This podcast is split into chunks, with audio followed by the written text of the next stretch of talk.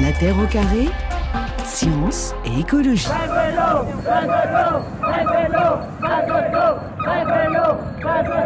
Nous avons fait cette manifestation pour euh, protester contre la- l'abondance des voitures dans Paris, tant au point de vue euh, circulation, pollution par le bruit que par les gaz d'échappement. Ce qu'on demande surtout, c'est la, la régularisation de la circulation dans Paris, euh, la mise à disposition de vélos communautaires au- pour les Parisiens. qui les paierait? Qui les paierait Eh bien, Le gouvernement. En 1972, ils étaient en avance sur leur époque, euh, archive de l'ORTF, pour réclamer donc des vélos gratuits. C'est l'occasion de notre dossier cet après-midi. Autour de ce plan vélo, l'État français donne-t-il un vrai coup de pédale à ce mode de transport? Eh bien, on en parle avec vous, Valérie Masson-Delmotte, climatologue, directrice de recherche au CEA, coprésidente du groupe de travail 1 du GIEC, et Olivier Schneider, donc le président de la FUB, hein, cette fédération des usagers de la bicyclette, qui compte combien d'adhérents d'ailleurs aujourd'hui? Or, la la FUB n'a pas d'adhérents directs, c'est pas des personnes qui nous rejoignent, c'est des associations locales. Et donc, on a franchi récemment le, le seuil de 500 associations membres. Donc, on Ouais. couvre l'ensemble du territoire de la métropole et, et des Outre-mer. Ça s'est envolé depuis le Covid très nettement ou pas? Sur le nombre de membres, oui, tout Ouais. à fait. Alors là, on a à peu près une à deux nouvelles associations qui nous rejoignent toutes les semaines. Ouais. D'ailleurs, s'il y a des auditrices et auditeurs qui souhaitent euh, créer une Bah, association. FUB, Hop. on a toute une cellule pour vous accompagner. On a besoin de couvrir tout le territoire parce Mhm. que tant qu'il n'y a pas euh, quelque chose de structuré côté usager, c'est difficile de pousser les pouvoirs publics à développer le vélo. Valérie Masson-Delmotte, pour ceux qui vous suivent sur euh, Twitter, sur votre compte, vous publiez régulièrement, entre deux études sur le climat, des posts sur vos déplacements à vélo, sur votre vie quotidienne de cycliste. C'est aussi important pour vous de, de communiquer là-dessus que de livrer des études sur le climat? En fait, euh, j'ai choisi euh, certains points, euh, au-delà de simplement le partage des connaissances scientifiques, euh, que j'ai souhaité mettre en avant. Et euh, un de ces aspects, c'est la pratique du vélo. Euh, pourquoi? Parce qu'en fait, euh, c'est accessible à tous, parce qu'il y a plein d'autres bénéfices que simplement éviter des émissions de gaz à effet de serre ou Mhm. contribuer à, à un air plus sain. Et euh, donc, c'est un choix que j'ai fait euh, de le rendre visible. Et puis, bah voilà, je suis venue à vélo. euh, Vous adorez ça, dites-le. Enfin, vous, vous adorez ça. Vous, vous m'aviez dit une fois lors d'une interview que vous aviez même fait une interview à vélo, que ça avait été euh, une respiration géniale. Oui, alors c'est pas ce que je faisais au départ. Moi, j'habite en banlieue, je travaille en banlieue. Euh, pendant longtemps, j'ai eu des déplacements, notamment en voiture. Et euh, grâce à la mise en place d'infrastructures cyclables sécurisées, il y a quelques années, euh, du côté de Paris-Saclay, et à la possibilité d'avoir un téléphérique intégré, le moteur électrique, puisque je dois faire euh, 100 mètres de dénivelé matin et soir en traversant la, la vallée de Chevreuse, c'est devenu accessible. C'est-à-dire, il y avait euh, arriver au travail sans devoir se doucher, en faisant un effort agréable. Et puis euh, la deuxième chose, c'est euh, ne pas se mettre en danger sur le trajet, donc euh, Mm. des voies sécurisées. Et ces conditions ayant été réunies, ben voilà, j'ai sauté le pas. D'abord, d'ailleurs, en empruntant, enfin en louant un vélo pendant une dizaine de jours pour voir si je tiendrais le, si j'arriverais à m'y tenir, plutôt qu'avoir un gadget qui ne serve à rien.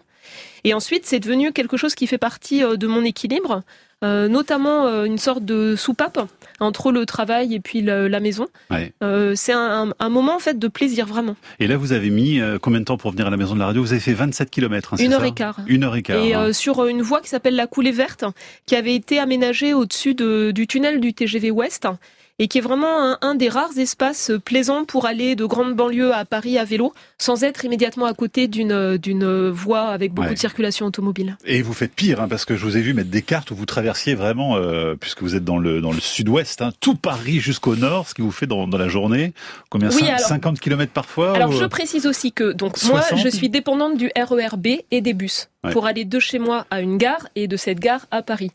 On a des dysfonctionnements majeurs Ouais. euh, sur le RERB, c'est quotidien. Franchement, c'est extrêmement difficile. Ouais. Et on a des problèmes de manque de chauffeurs de bus, ce qui fait que les bus sont imprévisibles. Euh, donc il y a des annulations euh, aléatoires. Et donc de ce fait, euh, pour aller de chez moi ou de là où je travaille à Paris pour des réunions et revenir, c'est finalement ce qui est le plus prévisible. Euh, ça dépend Ouais. que de moi en fait finalement. et euh, et euh, par ailleurs, quand il fait par exemple très chaud l'été, c'est beaucoup plus plaisant que d'être dans un train surchauffé par exemple. Ouais. Allez, on en discutera certainement. Il y aura des réactions des auditeurs sur ce sujet peut-être. Olivier Schneider, en préparant cette émission, cette émission, je suis retombé sur un article du Monde qui montrait qu'il y avait eu de nombreux plans vélo à Paris. Parce que là, on va parler de celui d'Elisabeth Borne qui date donc d'il y a quelques jours, en tout cas celui qu'elle a annoncé. Mais il y en a depuis les années 80. Et au sujet des pistes cyclables, je crois que l'un des tout premiers, c'est Jacques Chirac qui avait mis en place place des couloirs, disait-il, de courtoisie. Sauf qu'à l'époque, c'était, ça avait été renommé les couloirs de la mort, tellement c'était pas du tout sécure. Hein. Oui, bah tout à fait. Aujourd'hui, le fait de, à l'époque, euh, d'imposer aux cyclistes de circuler entre la voie réservée aux bus et celle des voitures. Donc avoir en gros euh, les bus qui vous doublent par la droite et les voitures par la gauche. C'était ultra Sans aucune euh, séparation. En effet, appeler ça couloir de la courtoisie, c'était assez assez ironique. Euh, mais en effet, alors il y a, y a, vraiment les politiques nationales et les politiques. Euh, moi, moi, je, en tant que président national, je, je m'occupe. On a une, vraiment une, un principe de subsidiarité à la FUB, donc je ne souhaite pas développer trop sur Paris. Par contre, l'État euh, aurait pu développer le vélo beaucoup plus tôt. Il avait tous les tous les éléments en main. Euh, ça ne nous rajeunit pas. Jean-Pierre Raffarin avait commandé un rapport à une députée qui était Brigitte Le Breton. qu'il a commandé en 2003. Il était rendu en 2004. Et finalement, tout ce qui a été euh, rédigé dans ce rapport de 2004 mm. euh, était d'actualité. C'est ça. Ben, c'est comme les rapports du GIEC, finalement. tout est écrit, Exactement. On, perd un temps fou, Valérie Masson-Delmotte. C'est-à-dire qu'on a perdu des années, voire des décennies avec ces histoires. Oui, et puis dans les rapports du GIEC, le vélo euh, prend une place euh, de plus en plus importante, notamment sur les leviers d'action pour s'adapter à un climat qui change, parce que faire une activité physique régulière, c'est être en meilleure santé, cardiaque, respiratoire, tenir mieux le coup quand on a des extrêmes chauds, et puis parce que ça fait partie des leviers d'action euh, pour euh, contribuer à la baisse des émissions de gaz à effet de serre, avec plein de bénéfices, comme je l'ai dit. Et quand on regarde un peu dans l'histoire, on voit que euh, toujours, les gouvernements, en fait, ils sont devant des points de bifurcation, et notamment un des héritages des chocs pétroliers dans les années 70, c'est un certain nombre de villes cyclables tout particulièrement aux Pays-Bas. C'est ça. Euh, donc avec vraiment une, une transformation volontaire, de grande échelle rapide, la mise en place d'infrastructures pour se déplacer en sécurité, stocker ses vélos en sécurité. Et le résultat, on le voit aussi maintenant avec une amélioration de l'espérance de vie en bonne santé euh, de manière très nette. Malheureusement, la France n'a pas du tout pris ce tournant-là, justement, après les chocs pétroliers des années 70. Mais d'autres pays l'ont pris plus tard. Donc on a aussi un retour d'expérience. Et les rapports du GIEC montrent d'ailleurs que c'est pas des petits changements graduels qui fonctionnent bien pour euh, euh, en fait que ce soit une pratique qui change d'échelle, enfin que ce soit pas une niche, mais que ça mhm. devienne commun. Mhm. Euh, c'est plutôt une accélération à un moment donné qui fait que ça devient une pratique établie et que beaucoup de personnes l'adoptent. Et notamment, plus on l'adopte tôt, plus on le conserve tout au long de la vie. Alors ça, c'est déjà une forme de réponse à toutes les critiques. D'ailleurs, elles ne vont pas manquer, j'imagine, d'arriver sur le site de la Terre au Carré en disant que le vélo, ça reste un truc de bobo et de loisir, parce que finalement, on l'envisage toujours un petit peu comme ça en France, Olivier Schneider. Et hein. d'urbain, et d'urbain. En effet, c'est euh, un des enjeux. Donc c'est pour ça qu'on appelait avec Valérie dans cette tribune euh, de, de déployer un véritable plan Marshall du vélo, c'est de toucher toutes les pratiques de toutes les personnes dans tous les territoires. Et c'est pour ça que ça demande un investissement totalement inédit. Ouais, et aussi dans le milieu rural. Parce que, et justement, tous les territoires, ça veut dire en commençant par le rural, parce que aujourd'hui, quand vous habitez en ville, vous avez de toute façon euh, tous les services publics presque à portée de marche à pied, à condition de, de vouloir y consacrer un peu de temps. Mhm. Vous avez déjà du transport en commun, même si aujourd'hui il y a des difficultés, notamment sur les chauffeurs de bus. Et donc, continuer à développer le vélo uniquement dans l'urbain, ce serait finalement contribuer à creuser un gouffre entre les urbains, les fameux bobos mhm. déjà favorisés, et le rural où ils disent mais écoutez, moi euh, la, première poste elle est à tant de kilomètres, là, ah bah la Robert par exemple à l'instant sur franceinter.fr nous écrit c'est vraiment une préoccupation de citadin. Expliquez-moi quand comme moi on habite à 1200 mètres d'altitude, comment je vais faire mes courses à Albertville qui se trouve à 21 km en hiver avec la neige ça devient ridicule. Vous ne pensez qu'à vous et pas à la France des campagnes. Typique. évidemment, on peut toujours trouver des, exemples et des contre-exemples. Ce que nous dit l'INSEE, c'est que où qu'on soit en France, on a entre 20 et 30% des déplacements qui sont des, déplacements que je qualifierais de moyens. Mhm. C'est-à-dire que quand vous êtes à Paris, il y a beaucoup de déplacements courts. Quand vous êtes dans le rural, il y a beaucoup de déplacements longs. Mais les déplacements moyens, entre 2 et 10 km, il y en a toujours entre 20 et 30% Sauf que euh, c'est pas parce qu'il y en a 20 et 30 qui seraient faisables facilement à vélo, enfin puis il y a aussi tous ceux qui font moins de 2 km qui seraient faisables à vélo, euh, qu'ils peuvent effectivement l'être faits compte tenu justement du manque d'infrastructures. Alors en effet, une personne euh, qui est à 21 km du lieu où elle fait habituellement euh, ses courses ne, pourra pas le faire tous les jours. Et en effet, je, je conçois qu'il y ait des jours de, de neige. Par contre, dire que du coup ce n'est possible qu'en ville, mhm. c'est vraiment euh, nier la réalité. Il y a vraiment besoin de faire en sorte, et c'est aussi un enjeu de santé publique par rapport à l'activité physique, que ce soit un choix pour ces déplacements courts et moyens, de choisir le vélo. Valérie Masson-Delmotte pour répondre à nouveau à Robert sur cette fracture entre l'urbain et le rural sur la question du vélo. Alors ça m'a beaucoup frappé cet été. J'étais chez mes parents dans les Côtes d'Armor et c'est très difficile hein, pour les petites villes euh, pour faire des déplacements souvent de courte distance dans des conditions sûres à vélo. Donc oui, effectivement, en tout cas mon expérience personnelle, elle recoupe tout à fait ce qui était dit. Mais il y a, euh, besoin de le hein. rendre accessible pour les petits trajets, typiquement moins de 10 km, qui sont une partie importante des trajets et notamment en périurbain et, dans les zones rurales. Mais la pratique augmente, euh, Olivier Schneider, hein, y compris en, territoire rural. Hein. C'est quoi Plus 14%, je crois, et plus 30 en ville. C'est vraiment la bonne nouvelle de ces dernières années, parce que, que, le, que le vélo augmente en ville, on s'en doute, puis il y a des politiques publiques en ce sens. Mais finalement, la, ce qu'on appelle la part modale, c'est-à-dire le, nombre, le pourcentage des déplacements qui se faisaient à vélo, était à peu mmh. près constante en France, parce que la progression en ville était compensée, entre guillemets, par une érosion, une poursuite de l'érosion en milieu rural. Donc là, on a eu, sans vouloir faire du François Hollande, de l'inversion de la courbe du, du, euh, du, du euh, de la baisse de, de, la courbe en milieu rural. Et donc, on voit qu'il y a vraiment une appétence pour le faire. D'ailleurs, dans nous, dans le baromètre des villes cyclables, une enquête qu'on fait tous les deux ans, euh, la première édition, on a classé 315 villes, la deuxième 765 villes et la dernière euh, euh, plus de 1500. Hmm. Donc ça veut dire qu'il y a de plus en plus d'habitants de petites communes qui disent nous aussi on veut les conditions pour faire du vélo, pas sur tous les déplacements, mais pour ceux qui sont d'une distance acceptable. Et il y a des véhicules intermédiaires comme ceux dont vous avez parlé qui permettent d'aller un peu plus loin. Aujourd'hui, j'ai décidé de lancer un deuxième plan vélo. On va maintenir euh, le soutien, les aides pour euh, l'acquisition de vélos. On veut même faire une filière française du vélo. On va continuer à développer des infrastructures cyclables et donc on lance un nouveau fonds vélo qui sera doté de 250 millions d'euros en 2023. Je vais réunir un comité interministériel vélo tous les six mois pour pouvoir faire le point sur l'avancée les blocages, le cas échéant, à lever pour développer vraiment cette nation du vélo que nous souhaitons faire de la France. La nation du vélo. La première ministre Elisabeth Borne, c'était le 20 septembre dernier pour parler donc vélo avec nos invités, la climatologue Valérie Masson d'Elmotte et Olivier Schneider de la FUB. Est-ce que ça a été une surprise pour vous, l'annonce de, ce plan, euh, Olivier Schneider c'était les quatre ans du plan vélo qu'Elisabeth Borne avait elle-même euh, lancé quand elle était ministre des Transports. Et donc on pensait que ce serait avant tout euh, la célébration et un peu le bilan de ces quatre ans. Et la principale bonne nouvelle du, du 20 septembre, c'est le fait que c'était à Matignon, en présence de cinq autres ministres. Et euh, en effet, il y avait y compris euh, Monsieur Lescure euh, en charge de l'industrie, avec cette cette idée de, de, très bonne idée de lancer une une filière économique du vélo. Et la principale annonce, on vient de l'entendre, c'est le fait que que ce sera enfin une politique qui sera suivi. C'est-à-dire que tous les six le fait qu'il y aura tous les six mois ce comité interministériel pour dire où est-ce qu'on en est sur l'héritage mhm. des Jeux Olympiques, où est-ce qu'on en est sur euh, le, le, vélo en tant que euh, prévention, sport santé, où est-ce qu'on en est sur la lutte contre le vol avec le ministère de l'Intérieur, etc. C'est ça qui nous manquait. C'est-à-dire qu'aujourd'hui, depuis quatre ans, grâce au plan vélo, le ministère des Transports euh, y a consacré beaucoup plus d'intérêt qu'avant même si c'était un peu moins sous Monsieur Djebari.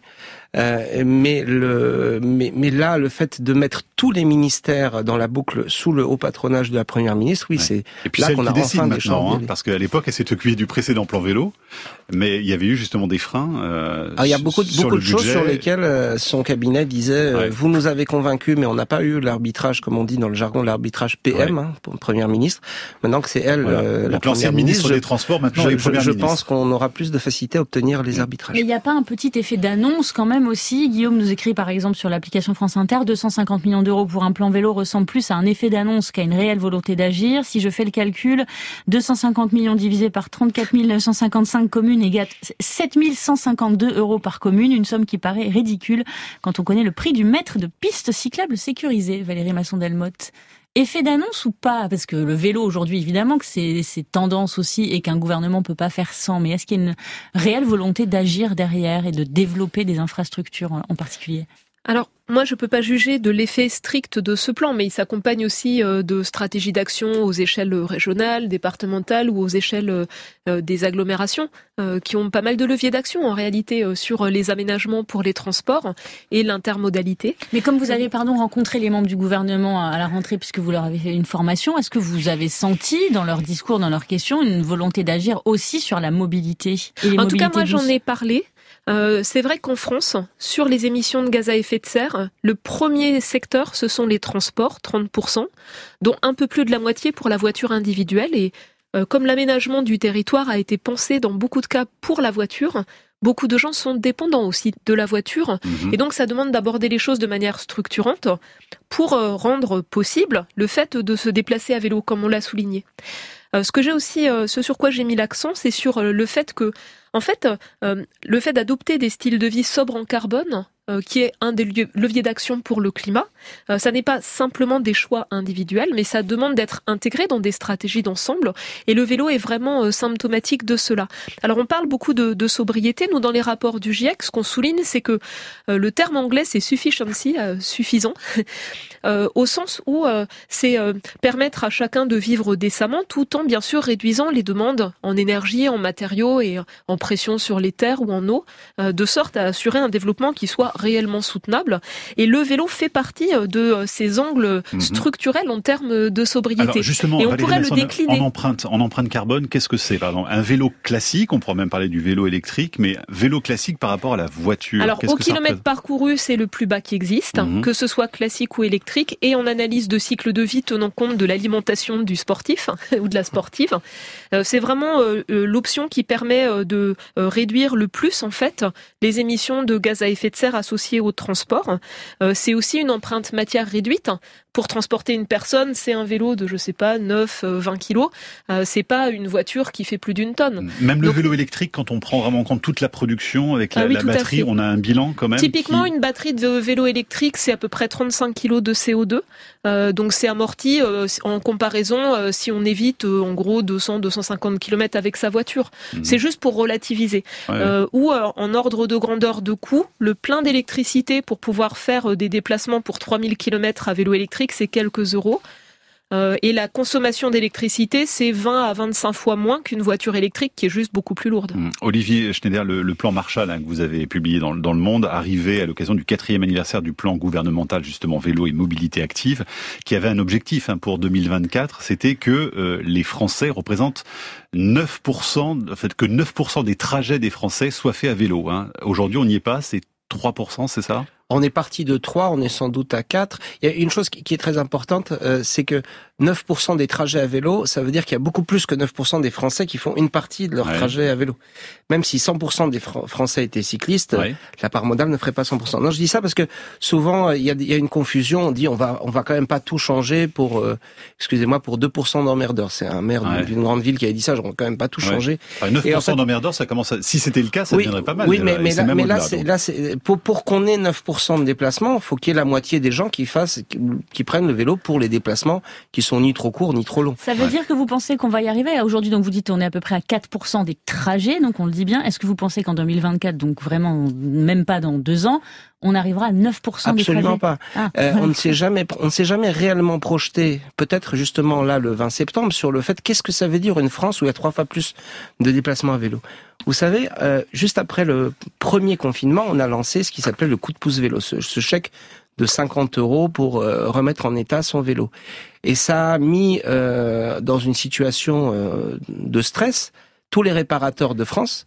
Et donc le fait de réparer 1,7 million de vélos en 9 mois, euh, on avait presque plus de pièces Mhm. et euh, les réparateurs étaient pas, pas en burn-out, mais quand même, euh, avaient, et je, les, je les remercie toutes et tous d'avoir co- commis l'effort à l'époque.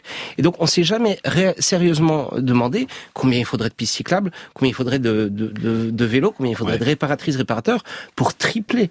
Là, on a à peine fait plus 30% et c'est déjà très visible. Valérie Masson-Delmotte, avant de passer à Camille Passovert, Alors deux choses en fait euh, que je voulais souligner. Euh, vous avez dit les, ceux qui font du vélo sont des emmerdeurs, mais en fait non, ce sont des facilitateurs parce qu'en fait, hein. C'est un maire. en fait, en fait, ça, ça désengorge les transports en commun, donc plus de place pour ceux qui ont plus de difficultés à se déplacer. Les pistes cyclables, elles rendent les déplacements a- abordables pour les personnes qui ont des difficultés de mobilité, notamment avec euh, des fauteuils roulants par exemple. Et puis enfin, euh, les, gens qui remplacent une voiture par un vélo, c'est ce qui permet le plus de réduire une empreinte carbone individuelle, hein, quasiment.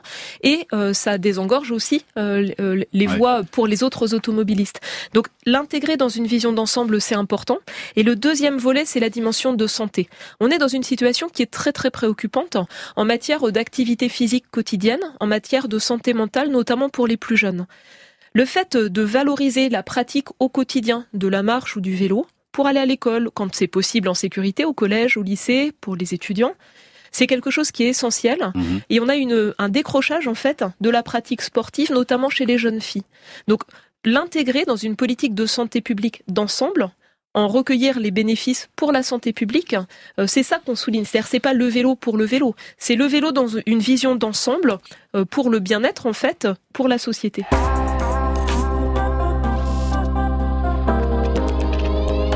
Bonjour, Jean-Luc de Haute-Savoie.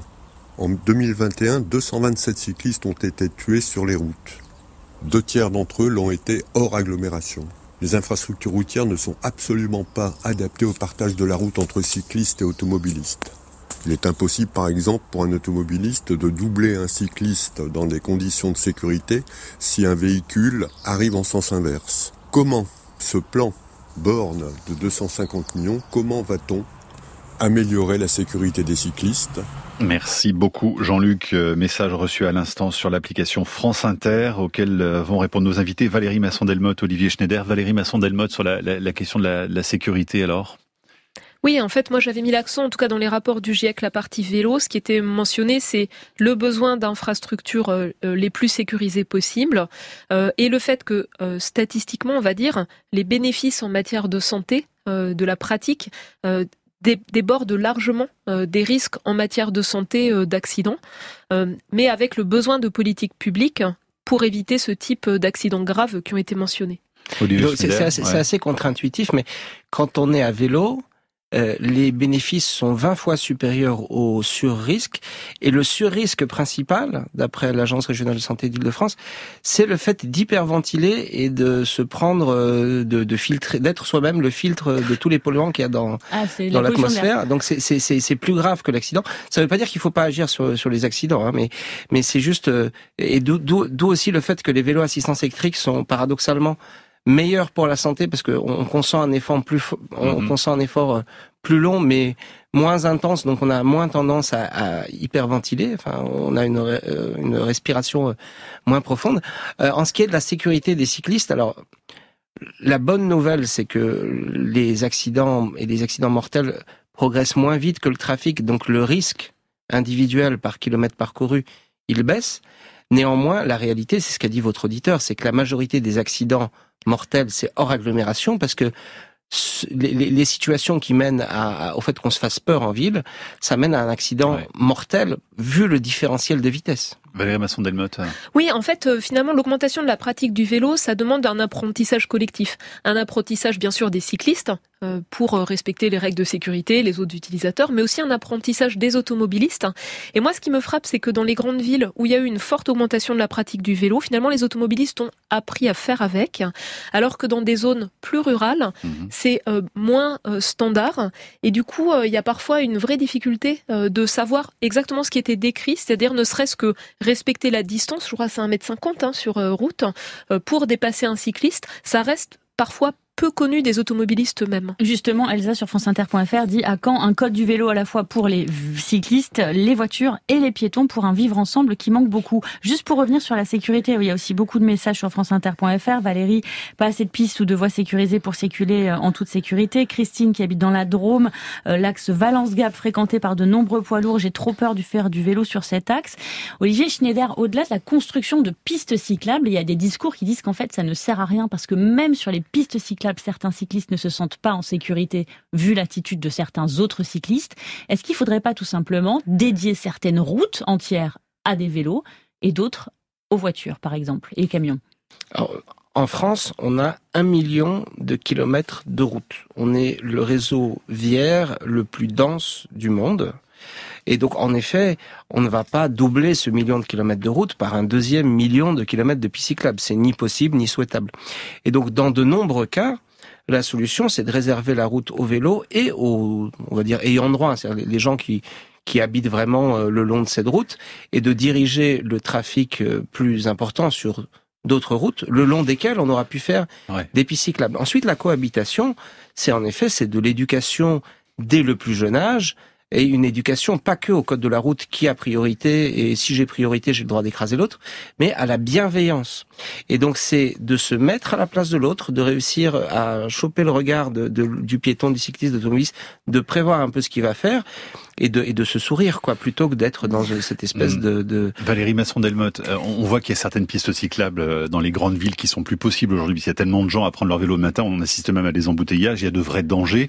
Est-ce que l'enjeu, c'est pas ça aussi, c'est de condamner aussi certaines rues entières pour les dédier au vélo et de ringardiser la voiture, parce que c'est aussi ça l'objectif, hein alors en fait, euh, plus largement, la réflexion sur le vélo en ville, elle, est étroitement lié à la question de ville durable. Donc aujourd'hui, beaucoup d'espace est utilisé dans les villes pour stocker des voitures en surface.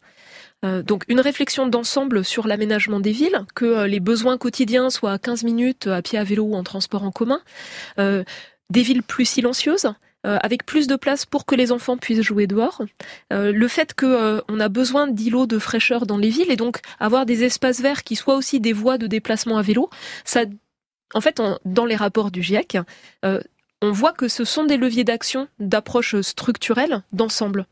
Et à titre personnel, moi, ce que je veux euh, également mentionner, c'est euh, quand on va voir les villes du nord de l'Europe, comme, je sais pas, Copenhague ou par exemple Utrecht aux Pays-Bas, le comportement des cyclistes, moi je le décris comme une forme de murmuration. Vous savez, ces nuées d'oiseaux ou de poissons qui se coordonnent les uns avec les autres.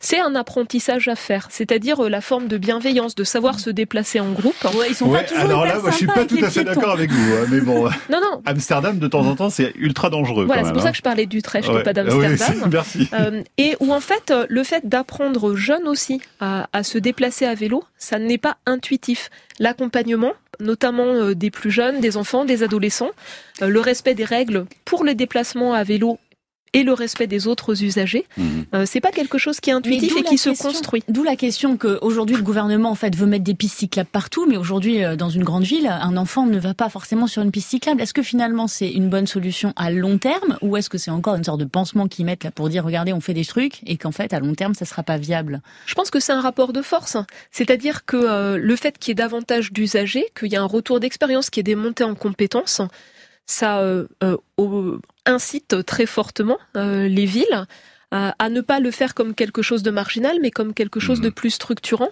Et il y a besoin de monter en compétence, c'est très net. Olivier Schneider. Il y, a, un véritable enjeu de ce qu'on appelle techniquement dans le jargon le plan de circulation. C'est-à-dire qu'en effet, on peut très bien faire en sorte que les voitures puissent accéder à tout point de la ville, parce qu'il y a des situations, des personnes en situation de handicap ou des urgences pour lesquelles c'est indispensable qu'elles aient accès mais de faire en sorte que, à part les, les véhicules privilégiés pour de bonnes raisons, euh, le fait, les, les, notamment le système entre les, les rues à sens unique et autres, fasse que ce soit beaucoup plus attractif de marcher, de prendre des transports publics ou, ou, de, ou de prendre le vélo. Et donc, en effet, ça permet de faire beaucoup moins de pistes cyclables, de ne les faire que là où c'est indispensable, parce que le trafic aura suffisamment baissé pour qu'en effet, on puisse mettre euh, des enfants dans la circulation. Alors, il y a aussi des, questions sur franceinter.fr sur la SNCF qui n'aime pas les vélos euh, et nous fait bien savoir, écrit par exemple Emmanuel, correspondance impossible. Yann écrit, euh, la SNCF devrait avoir pour obligation de mettre un wagon au moins réservé à l'accueil des vélos pour chaque train, ce qui n'est pas le cas aujourd'hui. C'est un vrai enjeu aussi, ça, pour la mobilité, Valérie Masson-Delmotte, cette combinaison vélo plus train et accessibilité du train, évidemment. Oui, alors le, retour d'expérience euh, dans les autres pays montre qu'il y a un potentiel qui est important pour une fraction de personnes qui se déplacent avec leur vélo. Et ça, ça demanderait à être intégré dans une réflexion aussi de tourisme durable. Mais que par contre, pour les mobilités, on va dire plus du quotidien, l'enjeu c'est de pouvoir stationner en sécurité les vélos à côté des gares. Et de la même manière, euh, il y a une marge de progression qui est considérable quand on compare la situation en France qui s'améliore lentement par rapport à la situation au Royaume-Uni, en Allemagne, en Suisse, euh, aux Pays-Bas ou au Danemark. Eh Mais l'idée de se mettre, de pouvoir mettre autant de vélos dans les trains que de passagers, ça mm. c'est quelque chose qui fonctionnera pas. Donc c'est euh, oui, mais au moins euh, dans chaque train une possibilité parce qu'aujourd'hui c'est pas du tout possible de mettre son vélo dans chaque train qui circule. Hein.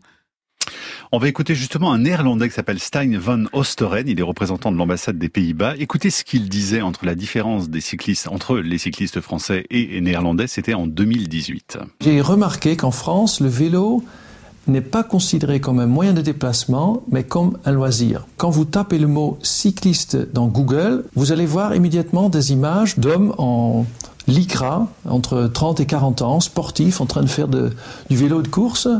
Alors que si vous tapez le même mot en néerlandais, vous allez voir des femmes, des hommes, des personnes âgées, des enfants qui sont en train de se déplacer, d'aller au théâtre, de faire des courses.